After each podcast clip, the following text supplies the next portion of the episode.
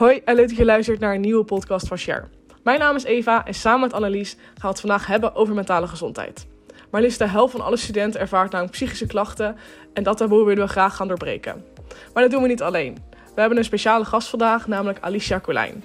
Zij deelt onder de naam Self-Development Junkie van alles over mentale gezondheid en therapie op TikTok en Instagram.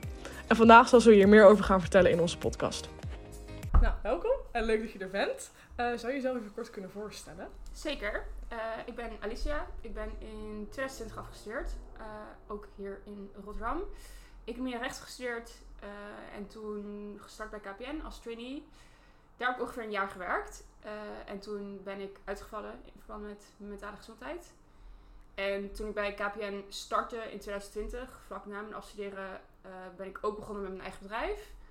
Uh, wat volledig gericht is op het bespreekbaar maken van mentale gezondheid.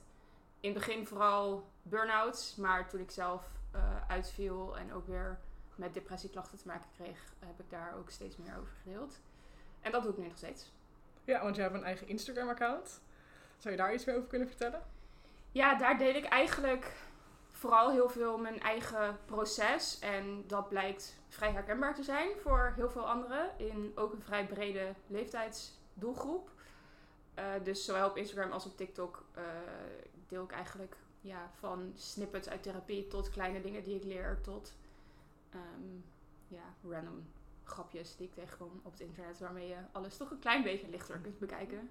Ja. En ja, dit heeft ook een naam. Je Instagram TikTok-account, die mag je sowieso natuurlijk noemen.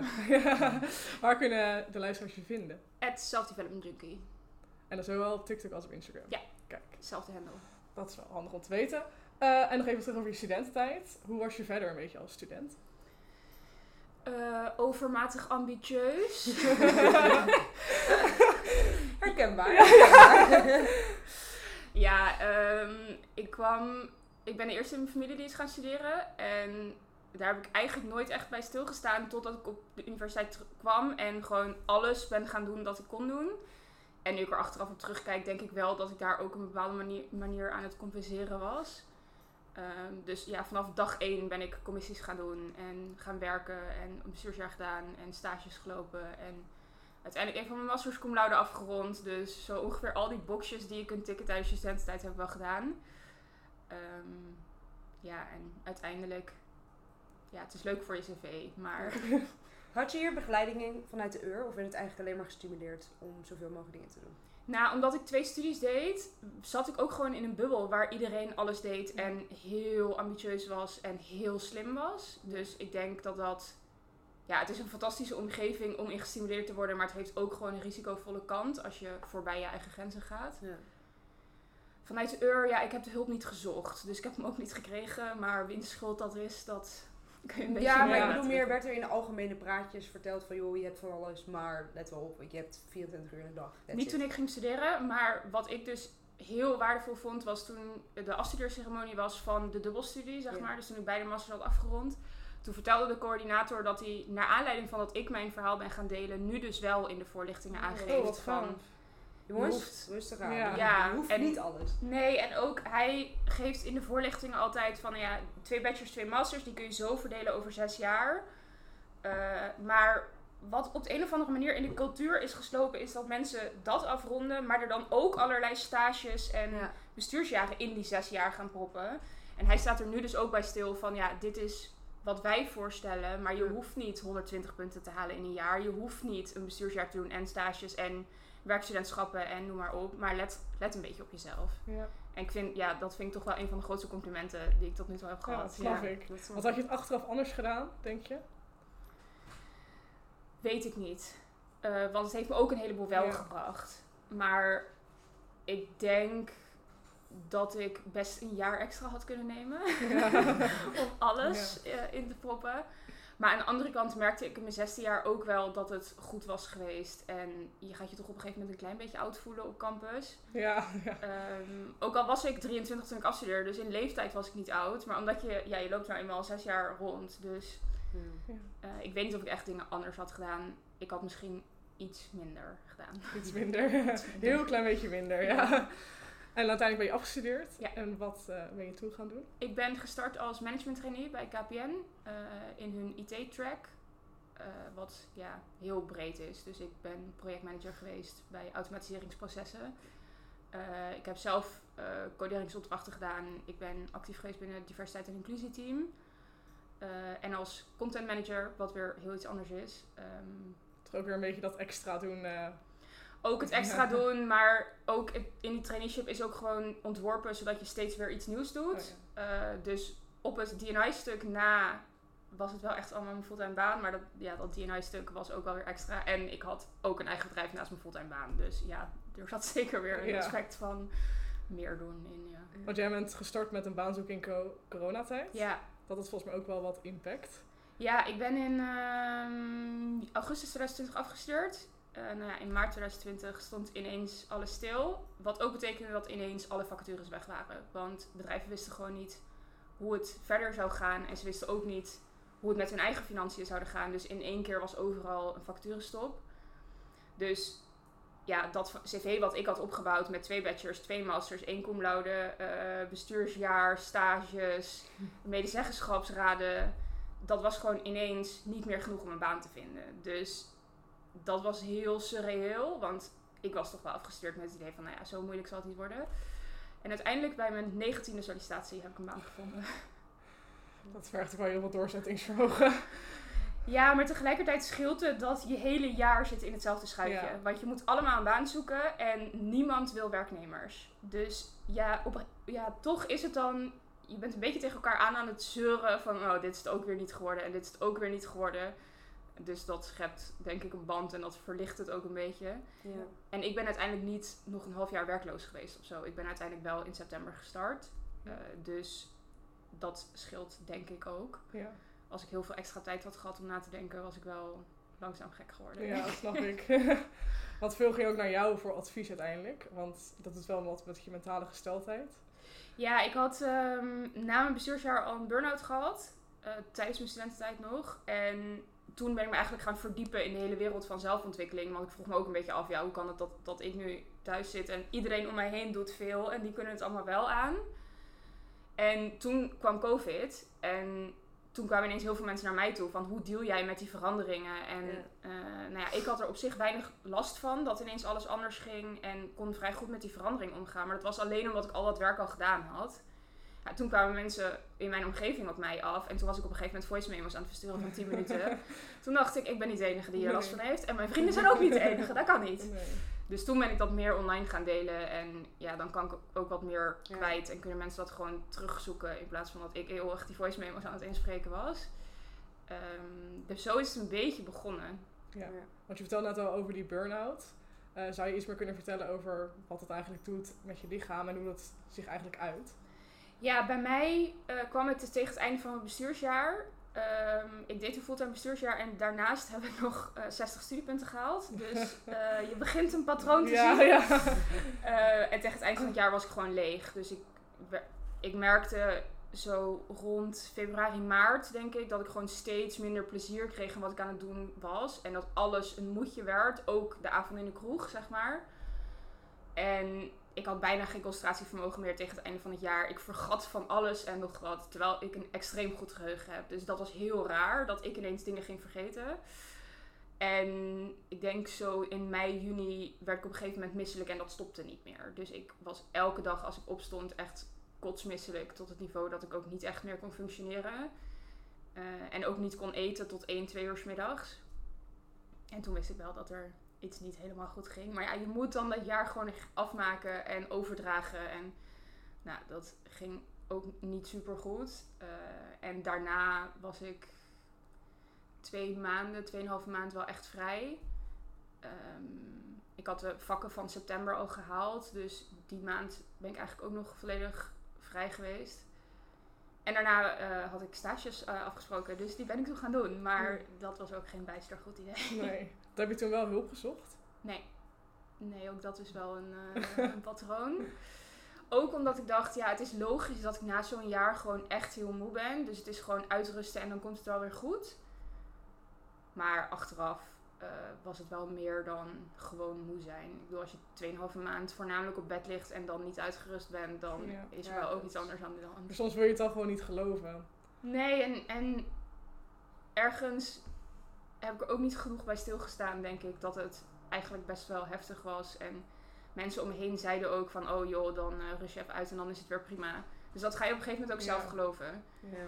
Dus het is ook pas heel laat achteraf dat ik een burn-out ben gaan doen. Omdat destijds dacht ik gewoon, ja, ik ben moe, maar ik heb ook een heftig jaar gehad. Dus dat is logisch. Ja. Ja. Ik denk sowieso, ik heb natuurlijk ook zelf een bestuursjaar gedaan. Je weet gewoon, het is ongelooflijk heftig, maar iedereen is moe.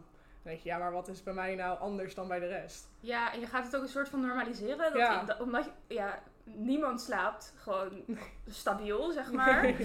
Ehm, dus ja, daar zit ook, ook wel een ongezonde kant acht aan. En tegelijkertijd, ik had het echt nooit willen missen. Nee.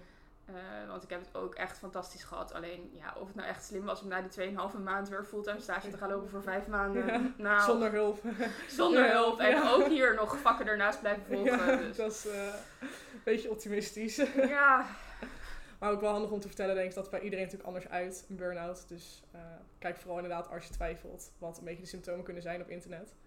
Ja, en eigenlijk bij iedereen heeft het wel fysieke ehm, uiting. Dus sommige mensen krijgen hoofdpijn, schouderpijn, rugpijn. Ik was dus continu misselijk. Eh, maar buikpijn is ook vrij normaal. Maar het heeft een fysieke uiting. En als je op een gegeven moment maandenlang door rondloopt met een bepaalde klacht. En je denkt, "Huh, ik snap niet echt waar dit vandaan komt. eh, dan kan het ook een mentale input hebben, zeg maar. Ja. En, want jij hebt ook nog een depressie gehad. Meerdere. Ja. Meerdere. Kun je daar iets over kunnen vertellen? Ja, de eerste was eh, al heel jong. Ik denk dat ik vanaf mijn dertiende wel geworsteld heb met mijn mentale gezondheid, maar nooit echt iets mee gedaan of zo. Nooit echt aandacht aan besteed, maar wel dat je door hebt van, nou, mijn gedachten zijn wel heel donker. Ik heb wel heel weinig zin in het leven. Eh, en op mijn zeventiende kwam ik hier naar Rotterdam en ik had hier gewoon nul sociaal vangnet. Want ik heb een middelbare school gedaan in Zuidoost-Drenthe, dus het is Ja, eh, ja. Wel klein, klein afstandje. Ja. Ehm, en ik kwam hier en ik was 17, dus ik kon de rekenweek niet helemaal meedoen. Oh ja, niet lekker. Niet helemaal. En het gekke was ook, ik kom van de generatie, ik mocht op mijn 16e drinken. Toen moest ik op mijn 17e Oh. En toen moest ik op mijn 18e mocht ik weer beginnen. Dus dat was een beetje vreemd. Ja. Ehm, dus ik had ook een beetje moeite om hier aansluiting te vinden. Eh, en ik had in de zomer, voordat ik hierheen kwam, al een eetprobleem ontwikkeld. En dat, ja, zodra ik hier woonde en geen sociale aansluiting meer had, was dat binnen no time een depressie. Ehm, maar ik durfde niet echt hulp ervoor te zoeken. En uiteindelijk een jaar later heb ik wel hulp gezocht toen het al wel weer iets beter ging. Maar ik wel door had, ja, hier zit wel iets waar ik, waar ik mee te dealen heb, zeg maar. Het blijft terugkomen. En toen kwam ik eh, binnen bij een eerste psycholoog hier in Rotterdam. En die zei, ja, ik heb nog nooit een dergelijk meervoudig trauma succesvol behandeld. En toen dacht ik, dit gaat een ongelooflijk succes worden. Ja. Geeft echt hoop. Ja. Ja. Bedankt. ja. En verwijs je je dan door of gaat ze het dan wel gewoon proberen? Nee, ze zei, eh, we hebben 12 tot 20 sessies om je beter te maken. Oké. Nou, ik denk dat je die 20 sessies dan nodig hebt gehad. Nee, ik ben Oh. volgens mij na zes of zeven sessies ben ik opgehouden. Want wij waren gewoon... Ik was zelf ook niet volledig daar qua Nee. inzet. Ik was continu een beetje haar aan het uitdagen of ze door me heen zou prikken. En ik verdien daar ook niet de schoonheidsprijs voor mijn eigen inzet. Maar wij waren continu met elkaar in gevecht. En na zes of zeven sessies had ik door, ja, dit, dit gaat echt nergens heen. Eh, dus toen ben ik daar weer gestopt. Eh, en toen, ja, vanuit daar is ook die zelfontwikkelingsverslaving een beetje begonnen, denk ik. Ik heb toen een, eh, een helweek gedaan. Wat betekent dat je eh, elke ochtend om vijf uur opstaat. En eh, geen social media, geen telefoon. Elke dag sporten. En zo zijn er nog een heleboel regels. Het is een beetje gebaseerd op een soort militaire ontgroeningsweek. Ja, ja. ja, Ja. ja. En toen dacht ik, wel gewoon lekker eten of ook dat niet? ja, maar alleen gezond eten. Oh, Oké. Maar ja, gezond eten, ja, het is wel vaak net niet helemaal. Ja, je kun je wel lekker maken. alleen Ja. je moet- ja, je moet er beter je best voor doen. Ja, ja, ik mis dan wel de brownie. Ja. Nou, misschien, eh, misschien zou het goed zijn als die eh, zoete aardappel brownies of zo ervan Oh ja, maakt. ja. Maar nee, Ja. ik, ik had op zich met dat gezond eten, had ik, had ik allemaal... Ik vond vijf uur opstaan echt de hel. Ja, dat ik kan me maar, als je het voorstellen. hebt over helweek. Ik kan dat zeggen, dat zou ik minder erg vinden dan geen brownies. Zeker omdat het maar een week is. Kijk, als het Ja. je hele leven is. Ja. Nee, maar het is een week gewoon van shit afblijven Ja. en niet drinken. Nou, Ja. dat was voor een week echt prima. Maar je krijgt ook elke dag zo'n soort van reflectievraagstuk mee. Dus over hoe je je leven hebt ingericht, over je doelen, over je vriendschappen, je relaties. En toen dacht ik echt, oh my god, dit is fantastisch. Ik kan gewoon mijn hele brein herprogrammeren om alleen nog maar positief te denken, de rest van mijn leven. Nou, dat heb ik dus vrij lang volgehouden totdat ik ja, op mijn, wat was het, nu twee jaar geleden, 24ste, uh, ja, weer depressieve klachten kreeg. En toen uiteindelijk heb ik de diagnose PTSS gekregen. En nou ja, de behandeling die gericht was op trauma bleek ineens wel aan te staan. Uh, dus daar zijn we nu. Ja, maar hoe, hoe, ben je dan bij die therapeut terechtgekomen? Want ik denk dat je een beetje wantrouwig was richting therapeuten, zoals ik het zo hoor. Hoe ben je dan uiteindelijk daar naartoe gekomen? Ja, ik heb eerst best wel mijn hel gezocht in de wat meer alternatieve hoek. Uh, dus ik heb uh, ademtherapie gehad, ademwerk en haptotherapie. En mijn haptotherapeut zei op een gegeven moment, ja, je hebt gewoon echt een dedicated psychotherapeut nodig. Toen zei ik, nee, dat heb ik niet. en toen... Uh... doei, doei. Nee, jij hebt hier verstand van, maar ik veel meer. ja. ja, en toen uiteindelijk een paar sessies later heb ik er toch wel gelijk gegeven, uiteindelijk. Pijn in je hart, denk ik, ja. Pijn in mijn hart. Toegeven dat ik ongelijk had, is niet mijn hobby, maar voilà. Uh, en toen heb ik eigenlijk in Rotterdam gezocht naar... Uh, wat past bij mij. En vrij snel de beslissing gemaakt dat ik een vrij gevestigde, dus een contractvrije therapeut wilde. Uh, niet in een grote GGZ-instelling, want daar was mijn vorige ervaring, zeg maar, die niet zo positief was. Ja. Um, en bij haar ben ik eigenlijk gewoon de eerste sessie binnengekomen met ik wantrouw het hele GGZ-systeem, dus succes met mij. um, maar juist dat, dat opengooien uh, werkte uiteindelijk wel. En we hebben het er nu nog wel eens over hoe ik binnenkwam. En zij zegt wel van ja, ik heb me in het begin wel onvrij gevoeld bij jou. Want ik had het gevoel dat als ik ook maar één foutje zou maken, dat je nooit meer terug zou komen. Um, maar dat, ja, dat is helemaal niet gebeurd. En ik zit nu op een hele goede plek bij iemand die ik vertrouw. Dus ja, er is hoop. Je moet alleen heel goed zoeken. Ja, ja want als je ook een verkeerde hebt, dan ja. je, je bent slim zat om ze gewoon te bespelen. Je kan bepaalde ja. dingen zeggen en dan gaan ze daarop in. En dan is dat eigenlijk helemaal niet het probleem wat je hebt. Ja, ja het is intelligentie. En als je zelf al bent gaan verdiepen in psychologie en zelfontwikkeling, dan weet je precies welke, welke paden zij gaan lopen. Dus je, ja, je weet welke vraag. Oh, ze gaan nu dit, ze vraagt dit, maar ze bedoelt eigenlijk dit. Dus we gaan dat afsturen. Ja, ja, ja. ja, en wat ik bij deze therapeut wel vanaf het begin zelf heb besloten is ik blokkeer mezelf daarmee. Ja. Dus ik moet open kaart spelen. Ik moet elke keer shit aankaarten als ik dat eigenlijk niet wil. Ik moet elke keer zeggen wat ik ergens van vind. Dat is de enige manier ook waarop ik mezelf laat helpen. Ja. Dus ja, deels bij die vorige ervaring met een psych lag het deels echt wel aan uh, de, haar openingszin. maar deels lag het ook gewoon aan mezelf. Je moet jezelf ook kunnen laten helpen. Ja, ja, het is een beetje van beide. Je moet een goed systeem hebben, maar je moet zelf ook wel willend zijn om. Ja. Ik denk ook wel dat iedereen wel een beetje anders is. Ja. Elke psycholoog is ook weer anders en heeft ook een andere manier van werken. En waarschijnlijk de manier van werken van jouw eerste psycholoog is waarschijnlijk voor iemand weer super fijn. Ja. Hoop ik in ieder geval. Ja, ik ja, ja, ja, ja, ja. Nou, nu was zij sowieso volgens mij nog niet super lang bezig. Dus oh, ik denk ook dat zij haar eigen manier misschien nog een beetje moest vinden. Maar ja, ik denk dat iemand met, ja, zonder invaliderend te willen klinken, met relatief milde klachten, prima in dat systeem uh, vooruit komt. Want die is met 12 tot 20 sessies ook klaar. Maar als jij eerst tegen mij zegt, ik heb dit nog nooit succesvol behandeld. En dan zegt, binnen 12 tot 20 sessies moet het klaar zijn. Ja, dat, dat, ging natuurlijk niet werken. Nee. Ja, want dat is natuurlijk hoe het systeem een beetje in elkaar zit. En uh, je zit natuurlijk vast aan geld. Maar als jij geen geld zou hebben, zou je dan dezelfde paden belopen hebben? Nee, want um, haptotherapie en ademtherapie was niet vergoed. Dus dat kon ik alleen betalen omdat ik een ja, een vaste baan had met inkomen. Um, en voor mijn huidige psychotherapie is wel volledig vergoed, maar heb wel een andere zorgverzekering voor nodig die per maand ook weer duurder is. Dus ja, als ik een minimuminkomen had gehad, dan, dan had ik in principe, ja, denk ik, eigenlijk er al niet meer geweest. Ja. Want dan had ik gewoon niet de zorg kunnen krijgen die ik nodig had. Het blijft gewoon zo bizar dat je dan gewoon op basis van geld eigenlijk. Ja, er is nog steeds ongelijkheid. Ja, inderdaad. Ja, ik heb vorig jaar had ik een uh, interview met NC, mijn magazine. Oh ja. ja. En dat heb ik uiteindelijk ook gedeeld met de caption van ja, blijven leven begint gewoon een privilege te worden als je kijkt naar Ja. mentale gezondheid. En dat voelt heel wrang. En heeft voor mezelf ook wel eens, heb ik daarmee geworsteld van ja, ik kan dit allemaal doen omdat ik middelen heb. Ehm, maar ergens voelt dat niet helemaal goed of zo. Terwijl ja, eh, het, het zou ook niet goed zijn als ik het er niet aan uit zou geven en er niet meer was geweest. Zeg maar. dat, Nee. dat, het is niet dat dat mijn eh, Nee. dat alternatief was. Maar ik ben er wel in mijn hoofd soms mee bezig van wat kan een individu doen in dit systeem om dat te veranderen of, of bereikbaarder te maken. Of, ja, Ja. ik ben er nog niet helemaal over uit. Maar het Maar is jij, wel een... je- jij neemt natuurlijk je filmpjes op en je, je deelt je informatie. Zou jij ook al het, een, een soort van ehm, alternatieve route willen starten? Of dat je echt iets gaan, gaat doen aan het systeem die er nu staat? Ja, ik denk dat de enige route politiek is. En ik heb absoluut een politieke ambitie op de lange termijn.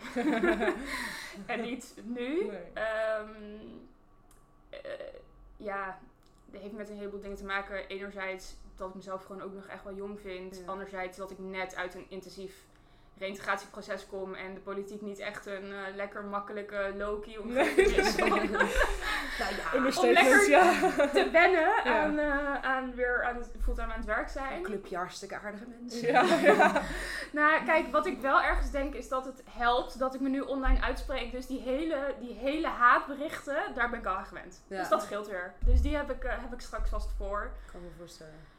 En verder, ja, ik merk ergens wel dat het mijn verhaal delen iets doet. Want de mensen die betrokken zijn geweest bij mijn reïntegratieproces, als je eenmaal in je tweede jaar van ziek zijn zit, terwijl je wel bij een eh, werkgever onder contract staat, dan krijg je met allerlei eh, actoren te maken, met verzuimspecialisten, arbeidsdeskundige, arbeidsconsulent, bedrijfsarts, noem het allemaal maar op. Ja, iedereen heeft zoiets. Wat is er mis met jou? Waarom werk je niet? Ja, en, Ja. en nou, bij mij is er nooit echt kritisch naar gekeken, want ze snapten gezien mijn klachten op zich Ja. wel dat ik thuis zat. Ja. Maar ehm, er werd wel gewoon continu een beetje gezocht naar hoe krijgen we jouw proces in dat systeem. En nou ja, inmiddels, ik heb gisteren mijn baan opgezegd. Dus ehm, toen heb ik ook de afgelopen week de laatste gesprekken gevoerd met een heleboel van die mensen. En een heleboel zeiden van ja, mag ik je gaan volgen? Want ik vind het gewoon heel inspirerend wat je doet. En je laat ook echt wel iets zien Ja, aan andere mensen die, eh, die hiermee worstelen. Maar je laat ook zien dat er een alternatieve route is. Dat je eigen keuzes maken het allerbelangrijkste is. En, en dat het blind volgen van zo'n systeem eh, niet voor iedereen werkt. Ja. Maar ik moet wel zeggen dat op de momenten dat ik het nog moeilijker... Kijk, nu gaat het gewoon eigenlijk best wel goed. Maar op de momenten dat ik het moeilijker had, heb ik het systeem echt wel vervloekt. Dat ik heel veel dingen zelf uit moest zoeken. Terwijl ik dacht, ik heb hier helemaal geen energie voor. Hoezo zit ik hier uit te zoeken wat er in een CAO staat of zo? Ehm, maar dat systeem echt beïnvloeden. Ik denk, ik hoop dat nu een klein beetje te doen door mijn eigen verhaal te delen. En ja, de rest is politiek. En dat is ja, Ja. een ambitie voor En dat is allemaal heel traag. eh, dat gaat ook niet zomaar. Ja, en op zich vind ik dat niet erg, denk ik. Ik denk dat ik er op zich wel tegen kan dat het een traag proces is. Als je ziet dat er vooruitgang is. En als je het gevoel hebt dat je het goede doet of zo. Uiteindelijk, ja, ik zeg wel eens, er staat wel deugneus op mijn eh, voorhoofd geschreven, zeg maar. Dus die afwijking heb ik wel een beetje. Maar het is gewoon heel hard werken. En daar moet je ja, de ruimte en reserve voor hebben. Ja. En die heb ik nu gewoon nog niet. Nee. Ik kan me ook eh, voorstellen dat je zorg, zeg maar acute zorg en ge- geneeskunde op eh, het mentale vlak, dat wordt gewoon anders beoordeeld door de maatschappij. Als jij Ja. kanker hebt, dan zegt holy shit, je hebt kanker. Maar als je Ja. depressief bent, is het ja, oké. Maar Ja, ik vind dus het, het bijzondere dat ik nooit, eh, be- behalve online, maar in mijn echte leven nooit echt invaliderende of ontkennende reacties heb gehad. ja. Maar ik denk dat het komt doordat ik zo open ben. ja, dat kan wel, ja. Dus iedereen met wie ik sprak, was ik open over eh, nou ja, dat er lange periodes zijn geweest waarin ik er niet meer wilde zijn Ja, dat ik echt worstelde elke dag om mijn bed uit te komen. En ik denk dat als je vertelt wat er gebeurt, dat mensen wat makkelijker een soort open ervoor zijn. ja en met je mee kunnen gaan leven. Want Maar de meeste is- mensen die kritisch zijn over mentale gezondheid doen dat niet vanuit onwil, maar omdat ze gewoon niet begrijpen wat er gebeurt. Ja, nee, dat is zeker waar. Maar eh, in principe bij kanker bijvoorbeeld hoef je niet uit te leggen dat je chemo krijgt en dat je van de chemo moet overgeven en dat soort dingen. Mensen, als jij kanker hebt, dan mensen, holy shit, ze heeft kanker. Ja, Dat maar dat komt uiteindelijk denk ik wel ook doordat er al een x aantal mensen open over zijn geweest hoe zo'n proces gaat. En dat er duizenden boeken zijn geschreven over mensen die beter zijn geworden na kanker. Ja, kanker, ik neem even kanker als voorbeeld, hè, maar even... Ja, maar het is natuurlijk ook het het is- bekendste. Ik bedoel, iedereen in zijn omgeving kent iemand die eh, kanker heeft Ja. gehad. Volgens mij één op de drie vrouwen, één op de twee mannen of Ja. andersom krijgt ooit te maken met, met dat, met ja. kanker.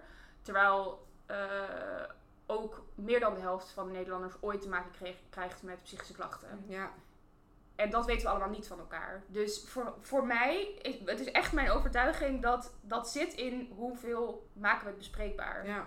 Maar ik denk dat het nog steeds wel een soort taboe is.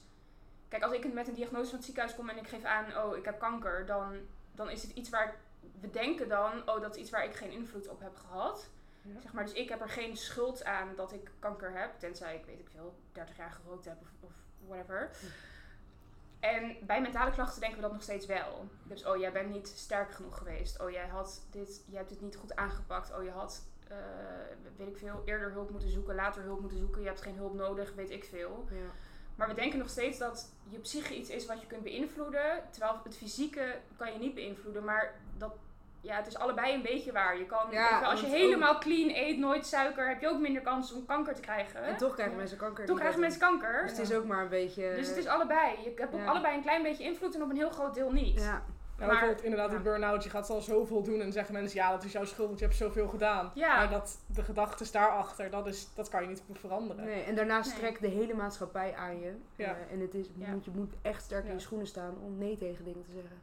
Ja, Voor vooral, sommige dingen. ja, het ligt heel erg aan, aan je sociale bubbeltje, denk ik. Ja, helemaal mee eens. Ja. Want jij het was wel op jouw Instagram-account, je kan het zo goed verwoorden. Dat is zeg maar, dat zou ik bijvoorbeeld nooit kunnen.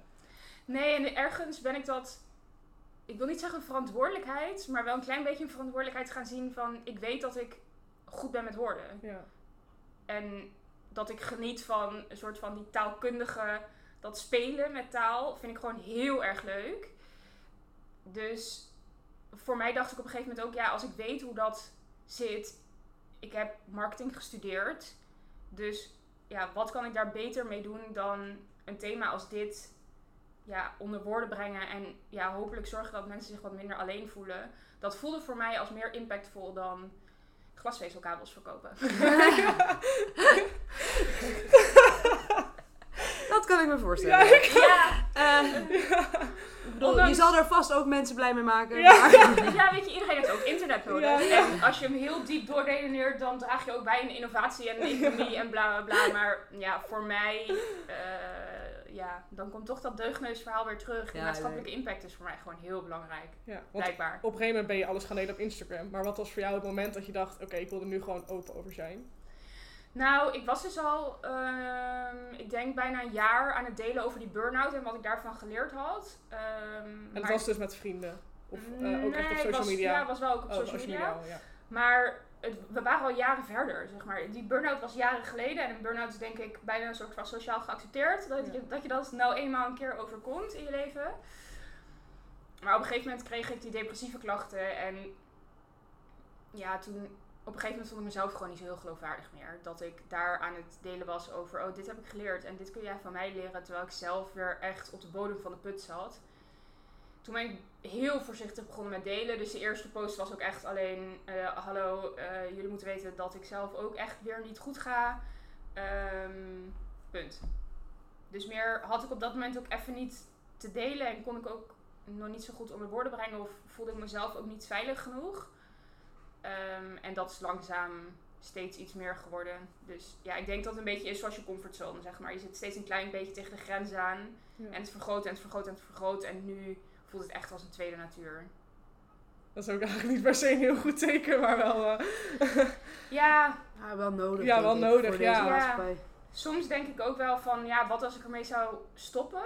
Zeg maar, want ja, ik zit nu dus een beetje op het punt van, nou eigenlijk gaat het wel weer goed. Dus ik wil me ook niet gaan identificeren met dat ziek zijn of zo. Ja. Maar ik denk dat je altijd wel in ontwikkeling blijft. Dus er zijn altijd dingen die je leert en altijd dingen die je meeneemt. ja, iedere fase van je leven brengt weer nieuwe uitdagingen en dingen mee. Daar moet je ook mee dealen. En ook mentaal gezien moet je daarmee dealen. Ja, En ook een positief verhaal van dat therapie echt werkt. Dat als Ja. mensen dan beginnen, dat je dan weet, Ja. het kan echt goed komen na een paar jaar. dat is denk ik het Ja. verhaal wat ik echt in mijn DM's het meest Ja. krijg. Van, oh, ik dacht echt, ik ga nooit meer in therapie, maar, maar ik, ik heb toch besloten om weer hulp te zoeken. Of ik heb toch besloten om dit wel aan mijn therapeut te vertellen, terwijl ik het eigenlijk achter wilde houden, dat soort dingen. Ja, Er Dus- zit natuurlijk ook een beetje een stigma, in ieder geval waar ik vandaan kom, mijn dorp, eh, dat als je naar de psycholoog gaat, eh, dat je zwak bent. Ja. Ja. Alleen, hoe ik er naar kijk, ik ben zelf ook wel eens naar een psycholoog geweest. Eh, ik loop nu bij een haptonoom zelf. Eh, iedereen ba- kan wel baten bij even een psychologisch gesprekje eens Ja. in de zoveel tijd. Want je leert Ja. zoveel over, oh, op deze manier denk ik. Oh, en dat kan gevaarlijk worden. Want het is Ja. allemaal oké wat je doet. Het is namelijk hoe je bent. Alleen moet het voor jou, eh, je moet je eigen balans erin vinden. Ja, en ik denk dat het bewust worden ervan scheelt ook een heleboel Dat in al, het zeg maar, afreageren op anderen ook. Ja. Ja. Want dat is het eerste wat je doet. Zeg maar, Ja. als je je minder goed voelt, het eerste wat je doet is uitvallen naar je omgeving. En Ja. hoe meer je bewust wordt van wat je aan het doen bent. Ik, ik ga niet zeggen dat ik nooit meer uitval naar mijn omgeving, maar ik heb wel veel sneller door, oké, dit was gewoon niet fair. Ja. Sorry. En soms is uitvallen naar je omgeving ook niet erg. Soms moet je even Nee. een oplading hebben. En als, als je mensen om je heen hebt waar je mee dat kan, dat is alleen maar mooi. ja, Ehm, en als je die, dat bewustzijn hebt, kun je dus daar later ook weer op ja, terugkomen van, van, joh, op jouw dit is wat er eigenlijk gebeurde. En dat is niet fair. Ja.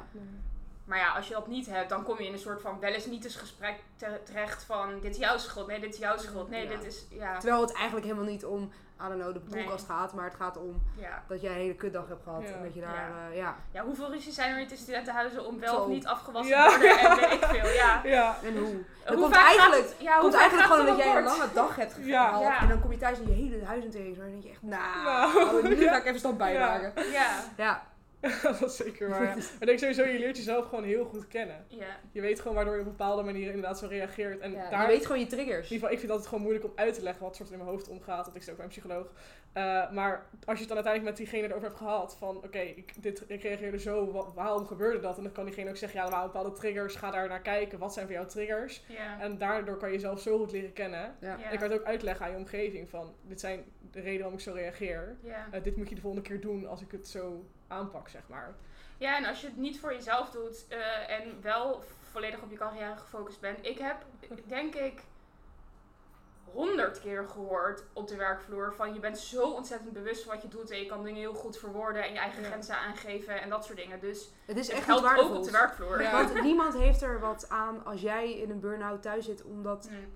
Je niet door had dat je lichaam gewoon aan het afbreken was en alleen maar door wilde omdat je die druk voelde. Ja. Van binnen of van buitenaf. Ja, en ook op het moment dat je je grenzen gaat aanvoelen, ga je veel eerder aangeven: Ja. oké, dit kan ik bijvoorbeeld niet afmaken. Ja. Waardoor je veel minder vaak gezeik hebt over: oh, eh, dit had nog afgemoeten, waarom is dat er niet? Ja. Ja. Dus je hebt gewoon minder gedoe. Ja. Ja, het helpt gewoon als je jezelf kent. Ja, Ja, zeker. Dat is Ja. wel het verhaal. Dus Ja. inderdaad, mochten er mensen twijfelen om hulp te zoeken, doe, Doe het. Doe het, ja. En als je denkt, ik wil mezelf beter leren kennen, ga ook even een keertje langs. Alleen maar Ja. gezellig. Ja, en eh, er wordt wel. Oh, ik ben er echt agressief om geworden bijna. Dat verhaal van ja, maar niet iedereen ehm, moet meteen naar een psycholoog. Wat Ja. de staatssecretaris afgelopen jaar Ja, zei. Geloof me, als je geen hulp nodig hebt, dan word je hooguit bij de praktijkondersteuner van de huisarts eh, geplaatst om even een aantal keer een Ja. gesprek te hebben. Dat is voor jou prima. En die wachtlijsten lopen echt niet over met mensen die de zorg niet echt nodig Nee. hebben. Want Nee. dan kom je nooit van je leven op die wachtlijst terecht. Nee. Iedereen die dat zegt, heeft nog nooit de ellende van diagnostiek en verzekeren en dat soort shit meegemaakt. Dat Ja, want je hebt natuurlijk de DSM. ehm, waar je, dat was je eerst DSM 1 en ondertussen zitten we op 5, 6. Vijfje, ja. Ehm, wat vind jij daarvan, de DSM? Nou, er is niks mis met de DSM zelf, denk ik. Maar in het voorwoord van de eerste DSM stond, eh, dit boek is ter, eh, het is een, een categorisch model, zeg maar. Dus waar het voor bedoeld is, dat professionals onderling kunnen communiceren over wat voor type klachten er bij wat voor diagnose horen, zodat je communicatie gewoon makkelijker wordt. En in dat voorwoord stond, het moet niet bedoeld zijn ehm, met financiële gevolgen en niet bedoeld worden ter diagnostiek. Daar is iets misgegaan. Ja. Ja. Voor alle luisteraars die niet weten wat DSM is. DSM is het diagnostisch boek van de eh, geestelijke gezondheidszorg. Ja, dus Ja. alle diagnoses staan in de DSM met... Alle tussen haakjes Ja, diagnoses alle- die, bes- die bekend zijn. Nee, en het grappige is ook dat ehm, in Amerika hebben ze ook een ander boek. Ik ben nu de afkorting even kwijt. En die heeft andere diagnoses dan het- de DSM. Oké. Dus dat is ook weer interessant. Dus bijvoorbeeld, ik heb complexe PTSS. Dat is in de VS wel een erkende diagnose en in eh, Europa eigenlijk niet. Eh, hoewel die dus in Europa wel gesteld wordt, maar dan onder Een gewone PTSS ja. wordt eh, gesteld. Maar ja, een, een heel simpel voorbeeld is dat tot, wat was het, ergens in de 70 jaren was eh, homoseksualiteit stond in de DSM, zeg maar. Dus zo betrouwbaar is überhaupt die diagnostiek. En van de diagnoses die in de DSM gesteld worden, is ongeveer 15% valide. Wat betekent dat 15% van de diagnoses door de eerste psycholoog worden gesteld en dat dan door de, psycho- de tweede psycholoog dezelfde diagnose wordt gesteld. Dus dat zegt iets over hoe slim het is dat we dat boek zo ontzettend heilig hebben gemaakt. Ja, want nu zit natuurlijk het hele financiële plaatje eraan gekoppeld. Je Ja. moet een diagnose hebben om eh, financiële ondersteuning te krijgen. In ieder geval tot een zekere graad. Ja, dus hoe het werkt is dat op basis van je diagnose eh, krijg je een x-vergoeding bij je zorgverzekeraar. Nou, dat was dus ook in mijn geval bij die eerste psycholoog die ik in Rotterdam had de reden waarom zij zei je hebt 12 tot 20 sessies, omdat ik een bepaalde diagnose had en daar hoorden een x aantal sessies bij. En wat ik nu merk in, bij vrij gevestigde therapeuten is dat dat wat minder ehm dichtgetimmerd is. Zeg Ja. maar. Ja. Ja. Ja, dan kijk, worden mensen niet meer eh, als mensen gezien en met mensen als problemen, maar als, als een diagnose. En dat is echt heel gevaarlijk, want dan word je gewoon direct in een hokje geplaatst. Ja, een daar hokje gewoon- wat maar 15% kans heeft om Ja. juist te zijn. Ja, ja, en dan krijg je dus een behandeling die op dat hokje aansluit. Maar als jij niet in dat, eigenlijk in dat hokje past, dan ja. Maar dat is inderdaad in de vrij gevestigde is dat gewoon veel minder. Het is gewoon veel meer, kijken meer naar je als persoon. En natuurlijk geven ze een label, want het is nodig voor de financiering. Maar ze doen er niet per se, ze hechten niet heel veel waarde aan, zoals bij de grote praktijken. Nee, toen ik startte bij mijn huidige psychotherapeut heb ik ook gezegd van ik wil eigenlijk mijn diagnoses niet weten. Dus ik, Ja. ik hoef niet te weten wat jij opschrijft, want ik vind het gewoon niet heel waardevol. In de zin van ik ken mezelf, ik ken mijn klachten, ik weet wat er aan de hand is. Welk labeltje jij daar ook plakt. Doe je Veel ding. plezier Ja. Ja. Eh, nou ja, uiteindelijk moet ze akkoord hebben van mij voordat ze dat in een dossier kan zetten. Dus moest ik er wel eh, in meegenomen worden. Eh, maar ik heb het nooit. Ja, ik gebruik het online dus om te communiceren wat voor type klachten er zijn. Mhm. Dus daardoor leg ik wel eens uit welke diagnoses ik heb. Maar goed, inmiddels heb ik negen verschillende diagnoses gekregen. Dus Ja. ja, wat dan echt nog klopt. ja, die eigenlijk samenvalt in één. Ja, Ja. In, tenminste in mijn ogen wel. En, en mijn therapeut is daar ook wel redelijk mee eens van dat die traumadiagnose is het belangrijkst. En vanaf daar zijn eigenlijk alle eh, klachten van andere diagnoses zijn af gaan nemen. Omdat het op een manier een coping was om om te gaan met emoties die ik niet aan wilde. Ja. Want u zei ook over inderdaad dat de psychotherapie, je hebt op een gegeven moment bij meerdere therapeuten ook gezeten. Ja. Hoe was dat? Ehm, nou, eh, om het rijtje even compleet te maken. Ik had op een gegeven moment tegelijkertijd ademtherapie, haptotherapie, familieopstellingen en psychotherapie. Volgens mij ben ik er dan. En coaching. Oh, Dus eh, vijf. Ehm, en Maandag, dinsdag, woensdag.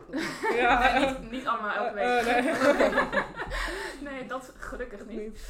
Ehm, maar ja, ik heb aan allemaal, voor, van allemaal heb ik ontzettend veel geleerd. Ik heb aan allemaal heel veel gehad. En op een gegeven moment was het voor mij ook een trucje om met een heel klein stukje van mezelf naar één therapeut te gaan, zeg maar. Dus mijn psychotherapeut was dan alleen voor het traumastukje. Het haptotherapeutstukje was alleen voor emoties leren eh, voelen en omgaan.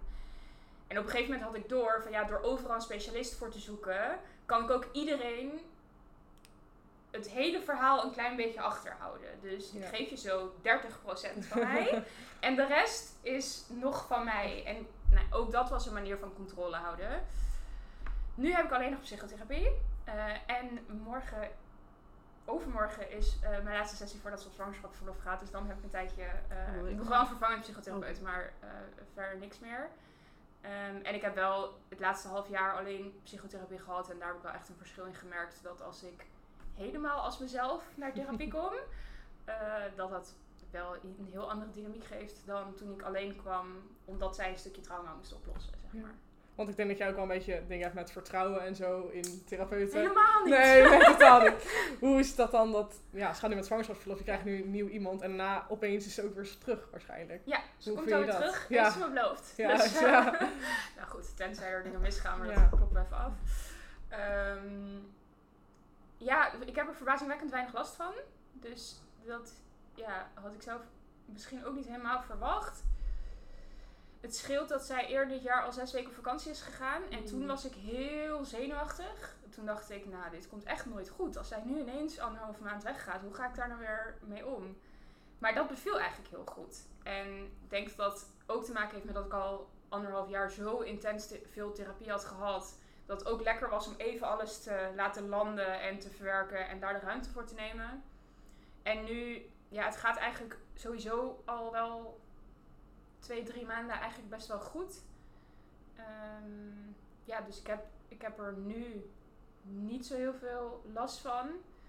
Eh, maar dat betekent niet dat ik de vervanger in één Nee. keer helemaal vertrouw, Nee. denk ik. Eh, maar dat wordt ook niet van me verwacht, zeg maar. Dus Nee. mijn therapeut en ik hebben ook wel uitgesproken van ja, het is goed dat er iemand is voor als het nodig is. Eh, want vorig jaar heb ik nog in deze periode een hele zware terugval gehad. Dus ik vond het gewoon zelf wel spannend van, ja, als dat weer gebeurt. Ik ben gewoon niet zo'n wintermens. Ja.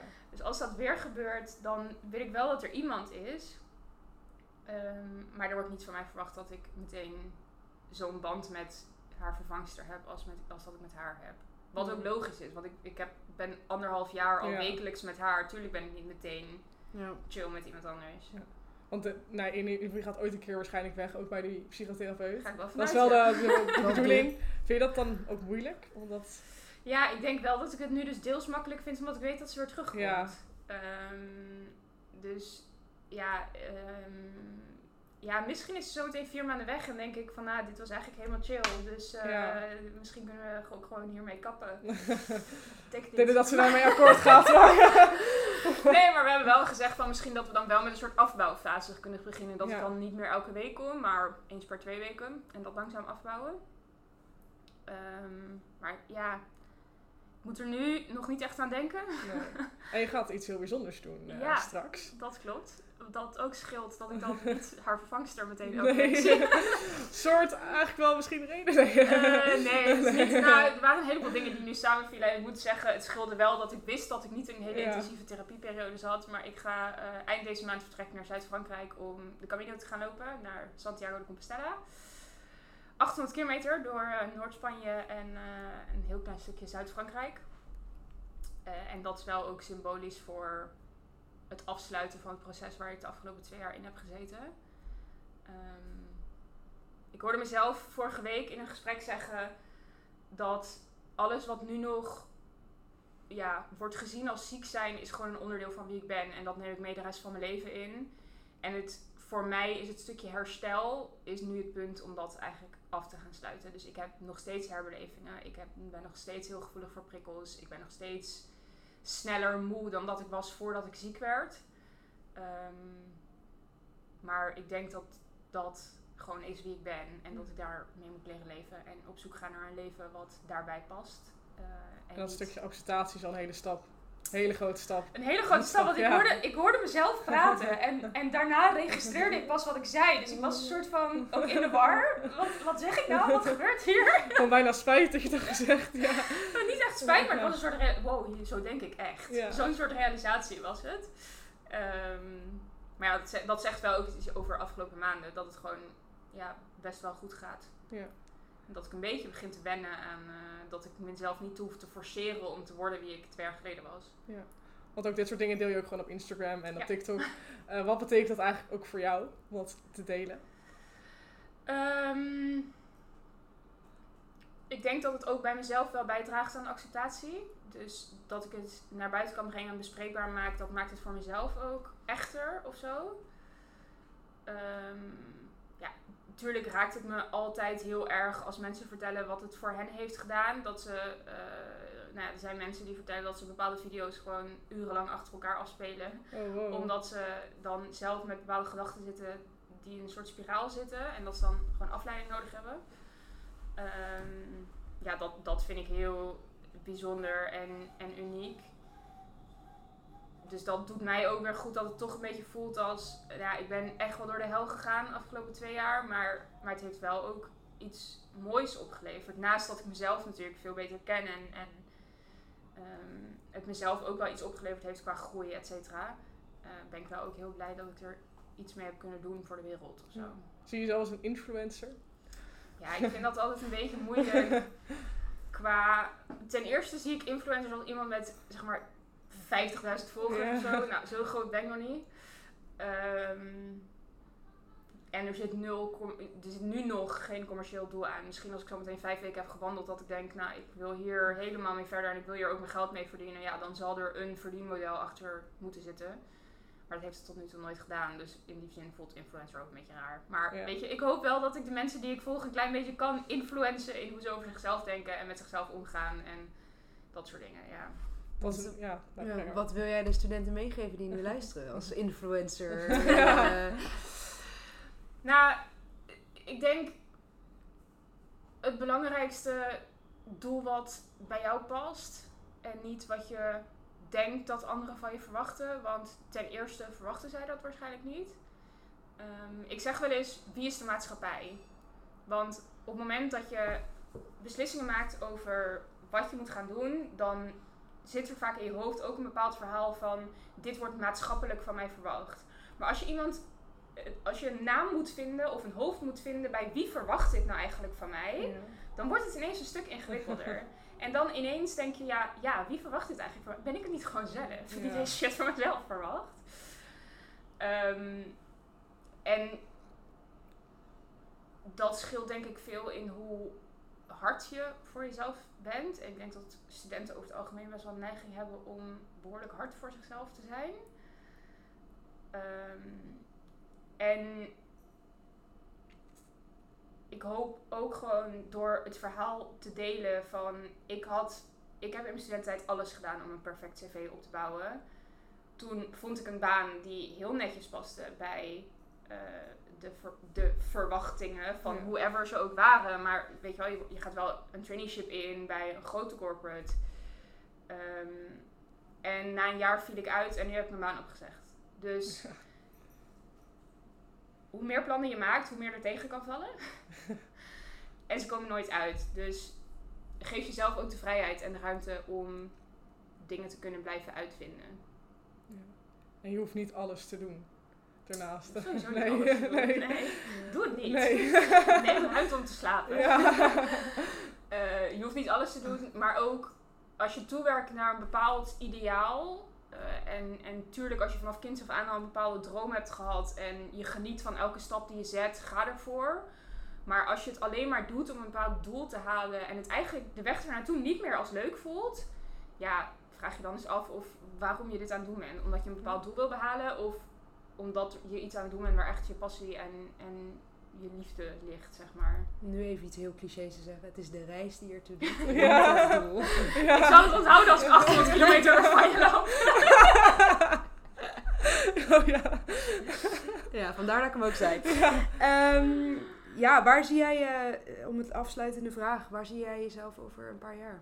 Geen idee, Ja. want ik heb net alles overgegooid. Ja. Eh, en dan, ehm, ik, ik weet het nog niet. Ik ga echt eh, wel weg. Ik ga weg zonder baan met huis, dat scheelt. Dus ik, Dat is, zeker deze huizenmarkt dat ook wel fijn. Precies, dus ik heb Ja. wel weer een, een, dak boven mijn hoofd Ja. als ik terugkom. Maar verder, ik heb nog geen nieuwe baan of nieuw carrièrepad. Als ik terugkom, weet ik ook niet of ik weer in loondienst wil of dat ik toch wel voor mezelf verder wil gaan. Ehm, als ik voor mezelf verder wil gaan, weet ik ook nog niet of ik dat meer in de marketinghoek wil doen of echt als trainer op het gebied van mentale gezondheid. Want dat is ook een deel van wat ik nu doe. Ehm, dus ehm, ja, de Camino gaat het uitwijzen. Ja, de wereld ligt nog helemaal open. Dat ik nog vijf weken lang heel veel kan nadenken over wat je nou wil. Ja. Heel veel. 800 Ja. kilometer kan ik nadenken. Ja, ja. Nee, ja, en ik denk dat dat... eh, het heeft mij in dit hele proces heel veel vrijheid gegeven om die vraag los te durven laten. Want ik was, zeker in mijn studententijd, echt wel iemand die vijfjarige plannen, tienjarige plannen maakte en doelen stelde. En ik heb al die doelen behaald en ik was niet gelukkig. Dus ja, ehm, wat ik zei, ja, als je een pad volgt en je voelt aan alles dat het juiste pad is en je geniet van de weg naartoe, eh by all means, geniet van je vijfjarenplan. Maar anders, kijk ook eens als je het zonder kunt. Misschien ook iets meer in het nu leven. Dat is, eh, Ja, dat sowieso. Ja. Ja, dat is denk ik mooi om mee af te sluiten. Ja, Dan ook heel erg bedankt voor je openheid eh, en voor alle vragen die je hebt beantwoord. Eh, en mocht je nog meer willen weten over Alicia, dan moet je zelf de Development Junkie volgen op TikTok en Instagram. Ja,